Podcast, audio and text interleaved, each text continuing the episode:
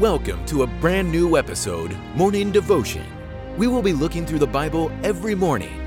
Today's special guest on your favorite podcast is Reverend Dozy Maname, a pastor, father, and an evangelist who loves the Lord deeply. In this episode, you're going to learn how to begin your day with Jesus through His Word. Today, we are going to look at the final verse in Joshua chapter 1, verse 16 to 18. Joshua chapter 1, verse 16 to 18. And it says, "So they answered Joshua, saying, 'All that you command us, we will do. And wherever you send us, we will go. Just as we heeded Moses in all things, so we will heed you. Only the Lord your God be with you, as he was with Moses. Whoever rebels against your command and does not heed your words in all that you command him shall be put to death. Only be strong and of good courage.'" Hallelujah. Hallelujah. If you look at this passage, something very, very striking is, all you command us, we will do. And wherever you send us, we will go. Isn't that amazing? Here we see Israel in the kind of unity as a nation that was essential to fulfill God's calling and promise for them. They overcame the temptation to see the eastern tribes as separate from the rest of Israel. Here we see unity in action. We see oneness, one voice. We see the eastern tribes promise their allegiance to Joshua. They recognize his leadership. They stood by him and never disrespected him. Isn't that amazing? That these people recognized Joshua's ministry and his leadership. They did not look down on him. So the question here for me and you this morning is, do you think we do the same today? Is this passage relevant to us today? Do we respect the leaders or pastors God has given to us? Do we support them and encourage them?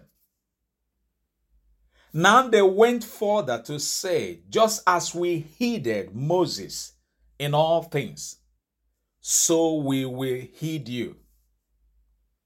From this statement, we could see the willingness of the people to receive Joshua as their leader. Replacing Moses was a confirmation of the Lord's word to Joshua previously in this chapter. These people did not say to Joshua, "You are not better than our best leader, Moses." Or they did not speak ill of Moses or gossip about him because he's no more. However, what they did was to maintain the same integrity with Joshua, the same respect with Joshua. They concluded by saying to Joshua, "Be strong and of good courage." The representative from the tribes of Reuben, Gad, and Manasseh said the same thing to Joshua. This message was the same message Joshua heard from the Lord in Joshua chapter 1 verse 6, which says, "Be strong and courageous, for you shall give these people possession of the land, which I swore to their fathers to give them." This must have been a confirmation of God's word to Joshua when they said it.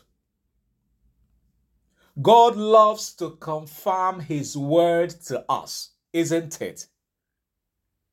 Whatever God has said about you must surely come to pass.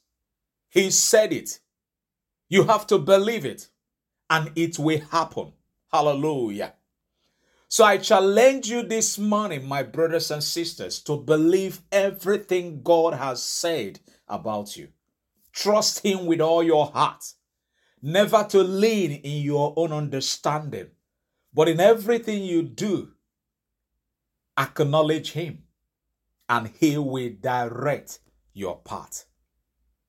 Trust Him and be faithful, and you will see the confirmation, just like Joshua did. Have a blessed day, and God bless you.